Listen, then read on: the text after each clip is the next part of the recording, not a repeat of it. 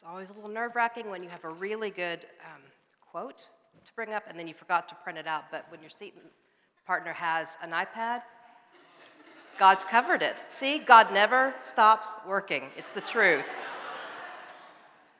Exactly. Technology may stop working, but God never does. So we are living, we're living right in the middle of this. So it is really great to be back. Good morning. It's a pleasure to be here, and I really do mean that now in a way that I think folks tend to say that when they're up here, but having been on sabbatical since the beginning of the spring, I've really missed this place and the people and the community and the work that we do together. And so it's just great to look out and to see these familiar faces and the people that are attached to them. It's great to be physically present with folks again in a way that's just very sustaining. So, and in addition to the familiar faces, I know we have some new faces, the D-Men. This 2022 D-Men cohort, you're here for your first residency, is that right? Are y'all kind of out right there? Is that y'all? Okay.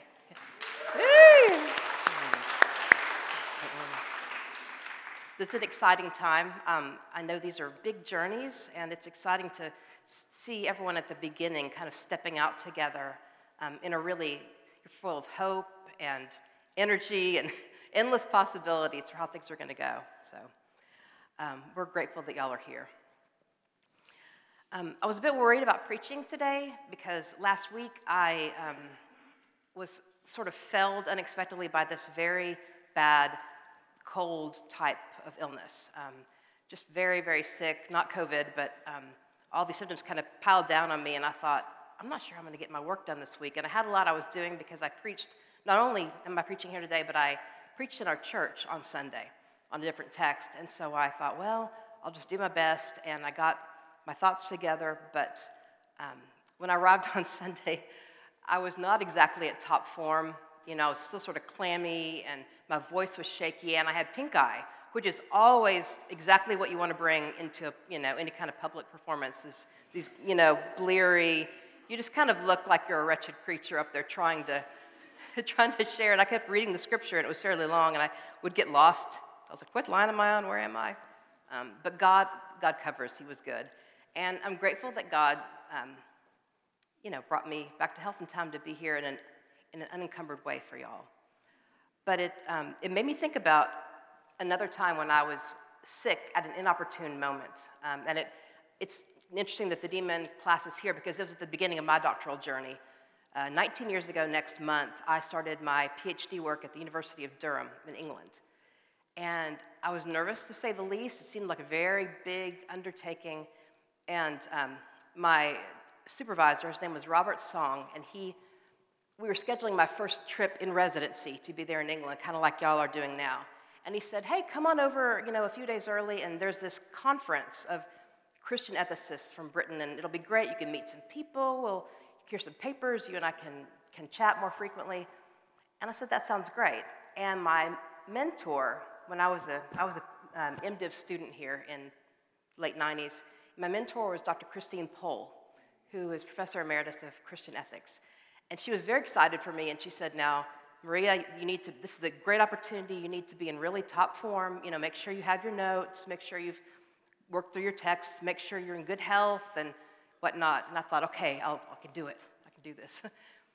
And so I busily take notes, and I am writing all of my things, and about 3 or 4 days before I leave, I wake up with a sore throat, which is always symptom number one for me. And I was like, oh, no, we can't do this. I've got something really big planned, so we gotta get rid of this.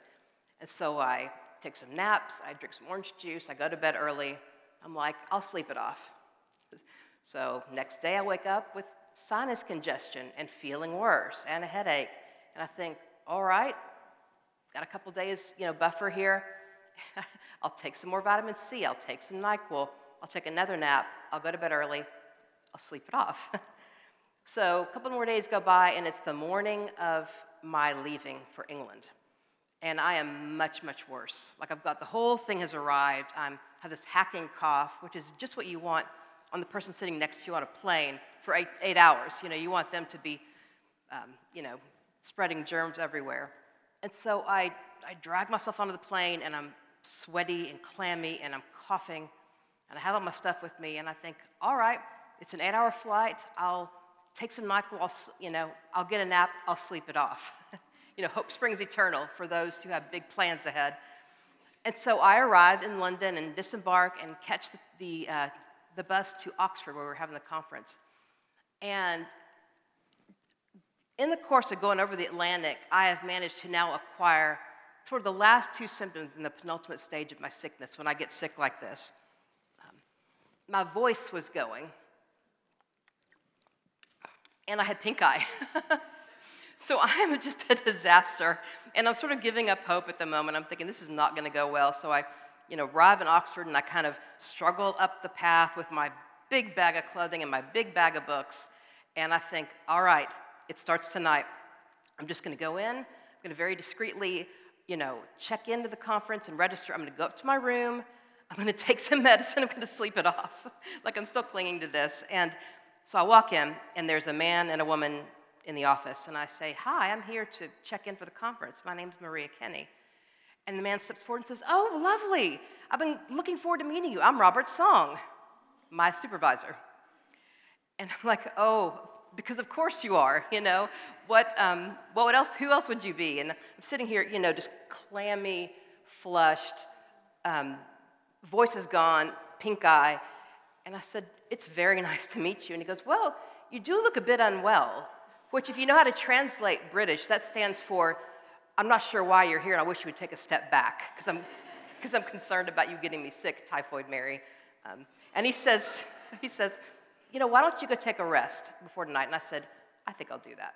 So I head up to my room, and I put my stuff down, and I think, this is not the beginning I had envisioned. This is not what Christine Pohl told me to do. I have really blown it. I've made a bad first impression, and I've got all these books I was going to try to be cool about, and I really just was anxious, bordering on frightened. And, as it turns out, that trip was the beginning of a long and lovely and beautiful collaboration and journey with my doctoral advisor, who has now become a close friend. He was a lovely person to have as an academic guidance counselor, but also just as a fellow brother in Christ, as a fellow traveler in the journey.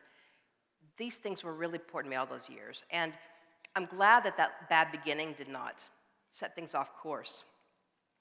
So a couple of years into it, into the PhD, I was at a difficult point. I was starting to move from sort of master's level work to PhD level work, and I was not doing as well as I would have liked. I struggled with, I didn't have much of a research background, and so I was trying to, what are primary sources? What are secondary sources? How do you paraphrase? How do you précis? All these things that I thought I should have known by then. And I was having a lot of trouble submitting work to Robert, because I kept thinking, he is going to judge me for the low quality of this work. He is going to say, we shouldn't have admitted her. Why did I get stuck with this student? And I was sort of having this moment in his office during one of my supervisions, and he said, you can do this. He said, I have no doubt you can do this. You have the brains for it. You have the passion for it. He said, so you're having to learn some new skills. Everybody has to learn those at some point in the journey. You're just learning them a bit later. But you can do this. I think you have a great project. This project you've envisioned is going to be important to the church. It's going to be important for spiritual work in the academy, and you can do it. Let's just work together, and we'll do it. And for some reason, that conversation ended up being kind of a revelation to me, that I didn't have to have all the skills I needed when I started in. But the longer we journeyed together in that, and as I've continued to work in the church and in the academy, I've realized it wasn't just a revelation. It was a benediction of sorts. To have someone see what I consider to be my worst writing, and I'm talking about presenting a paper to him that I thought was quite high quality on Plato, and he said, this is just not up to the level where we need to be. And to hear that from someone you're trying to impress and who is guiding you, I just felt struck to the core. Then to immediately come in and have him say, I know you can do this. Just because you're not doing it right now doesn't mean we can't do it. We step forward, we keep working, we work together. And I moved forward into the rest of my work with him, and as I said, the rest of my work here and at our church, really feeling like the benediction covered me, and I could move forward with it gracing me and blessing me. And it was his confidence, it was his belief that God takes care of us. And those things really stuck with me. And so when I began to think about this sermon, when Jessica emailed me and said, you know, there's an opportunity to preach, and it's the D-Men's first time here. And I thought about how nervous I was my first time starting on my doctoral journey, and how I needed to impress, and I needed to be the best student he'd ever had, and I needed to have the most insightful notes, and all these requirements I was putting on myself, wrapped in with the just the uncertainty of not knowing anything about what a doctorate was. And even those of y'all who are not here with the D-Men class, who are here in the chapel or who are listening at home or something, we've all had those moments when we've stepped into something new and do not know what's going to happen. My son started his middle school journey yesterday, and it's very different. You know, he didn't know what to expect. The expectations are going to be higher. The structure will be different. You could be anxious, and we want to prove ourselves in this new capacity, and it adds up the pressure. So when I began thinking about this sermon, I thought, what's a word I could offer, not just to the D-Men class, to everybody, but really with a word of confidence for us as we begin whatever it is we're beginning, whether we're beginning our doctoral program, whether we're beginning a new semester, looking forward to marriage, looking forward to a new job, or just thinking back on or looking ahead to big transitions in our lives. What are some words we can give to each other? And I thought about this verse, which I'd never really considered in the context of academic work. These wonderful, beautiful verses from Philippians, the first chapter of Philippians, welcoming us into this letter and the life of the Philippian church. And I thought, well, what are some words I could give? And sort of my husband was joking around. He said, well, you could preach from Matthew 5:48, you know, be perfect as your heavenly Father's perfect. I was like, that would be great, you know, be perfect, have fun. Good luck with that dissertation. No pressure. But then I started thinking about it, that the word perfect in that verse is a really gorgeous Greek term, rooted in the Greek, the word telos, which means end or termination of, as in a journey, arriving at the destination where you have been, pointing to go. A completion, a maturity, like maturing in Christ, and we oftentimes use it for perfect, and we think about that in a very static way. I need to be perfect. Not thinking about that another gloss might be being perfected, which is much more of a sense of activity and participation. It's not a, you get there and there are no more mistakes ever in life, but it's a sense of being shaped, being perfected, being brought along a step at a time towards the destination where God has set us and is accompanying us. And so when we get hung up on things like the idea of, I must be perfect because our Heavenly Father is perfect and I need to be too because this is how, you know, we're commended to be, it can be very difficult, personally, professionally, both in secular and spiritual ways. It can be very difficult to try to reside every moment in that. Why is it a problem? If we are so always trying to focus on attaining and maintaining perfection, we get very nervous about our weaknesses. We do not like being vulnerable about them. We try to hide our mistakes. And we even go so far as to try to avoid situations where we would make mistakes at all. We might say, well, I'm not quite sure about that, so I'm not going to step out. I'm going to stick with what I know. I'm going to stick with what I'm good at. Because if I step on and try this, if I try something new, I might blow it. You know, I might make a big mistake, and then people would realize that I don't have it together the way I think I do, that my image doesn't, you know, fit who I am inside. They would see that I'm not just not able to do certain things, but oftentimes we take it much deeper and say we are not the kind of person who can be faithful and who can complete the task God gives us. We feel just frightened and ashamed and think, you know, if I'm not being able to, everyone else looks like they're doing so well. If I can't get there, I must be in the wrong place, and people are going to see that, and they're going to say, you're the one who should not have been let in. You're the one who should not have been hired. You're the one that is not worthy of this community that God has formed for us and has invited us into. And so we step back, we try to be invulnerable, we don't extend into areas where we might grow and learn and stretch ourselves. And that makes it very, very difficult to live a faithful, full, mature life of faithfulness and discipleship. It's very hard to grow in the stature of Christ if we avoid all attempts at growth because we're scared that we'll make a mistake. There's something about it, it's not just in the church, it's not just our spiritual things, but in our society we have at least sort of grown up in and been shaped by this idea that people should be able to do things well the first time, conquer them very well. You read these vignettes or anecdotes about successful people, and it's like, you know, the youngest person ever hired to be this vice president, and they, you know, were promoted in 3 years, and they went on to have this spotless record of whatnot. And you think, well, all right, like the people who are really worth it, they don't ever make mistakes. They move, they achieve. It's this constant string of successes that they...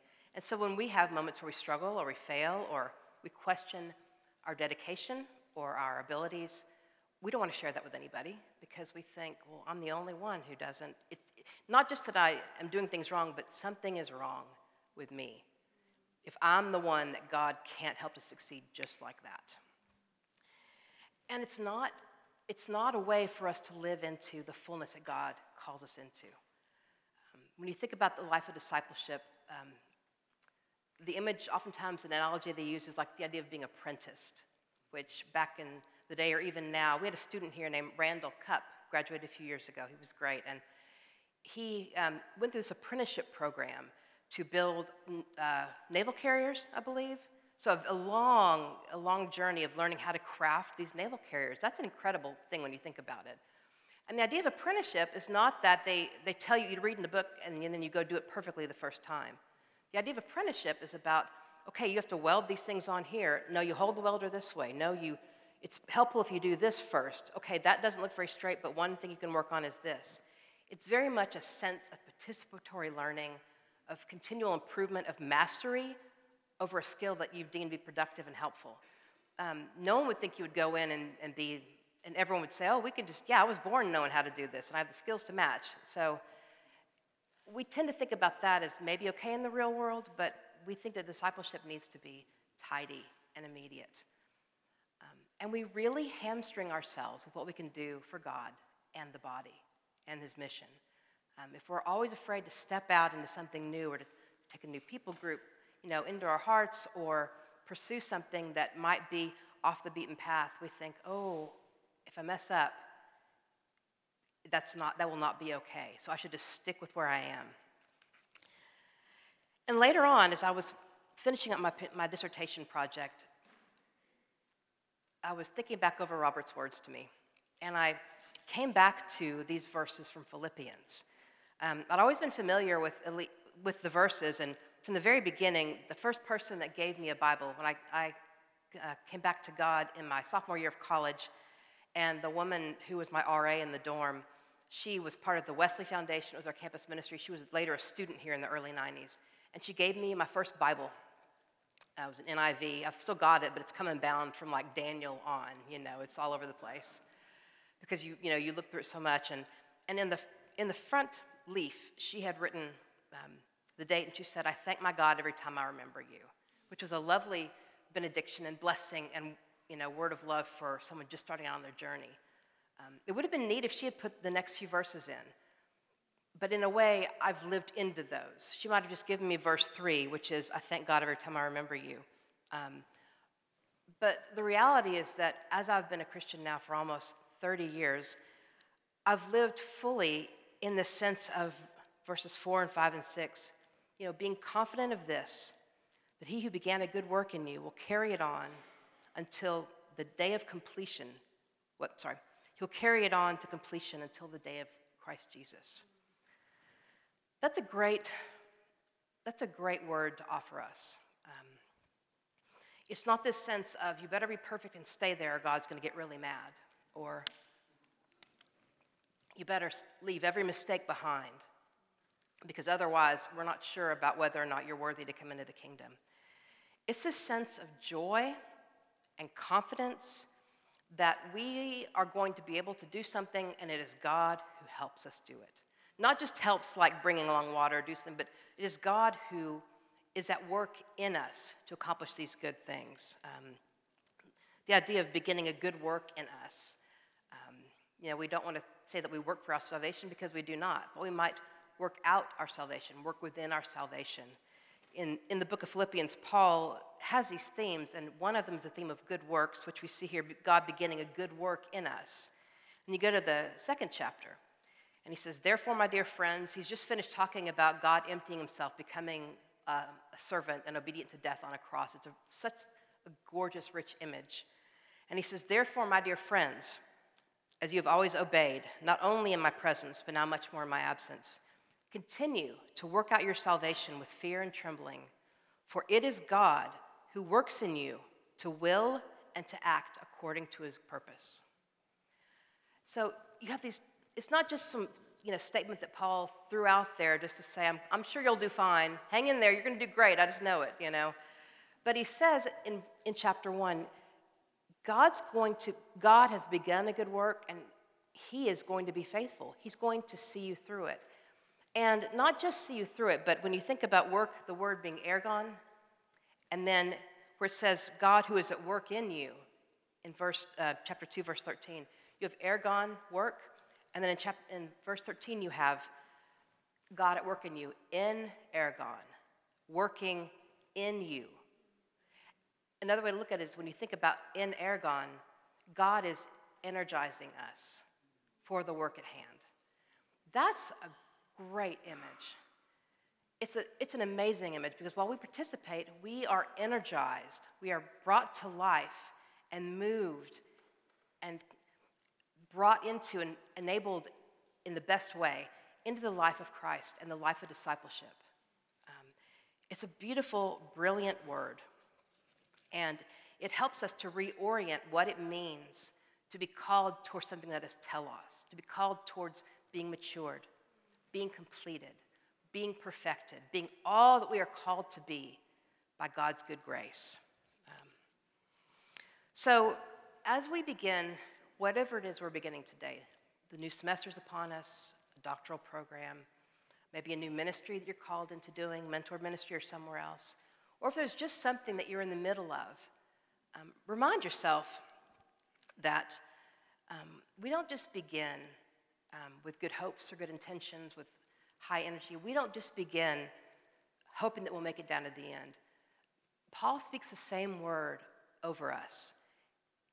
We are confident that we, as people of the faith and the word, he is confident, and we are confident that God will continue in us to bring us to the place of completion until the day of Christ Jesus. God will keep holding us. God will keep moving us. We don't just begin with a blessing. We begin within the blessing that Paul speaks, that God conveys and Paul speaks to us. We begin within the blessing of God's energizing, constant faithfulness. Waymaker, he's the miracle worker.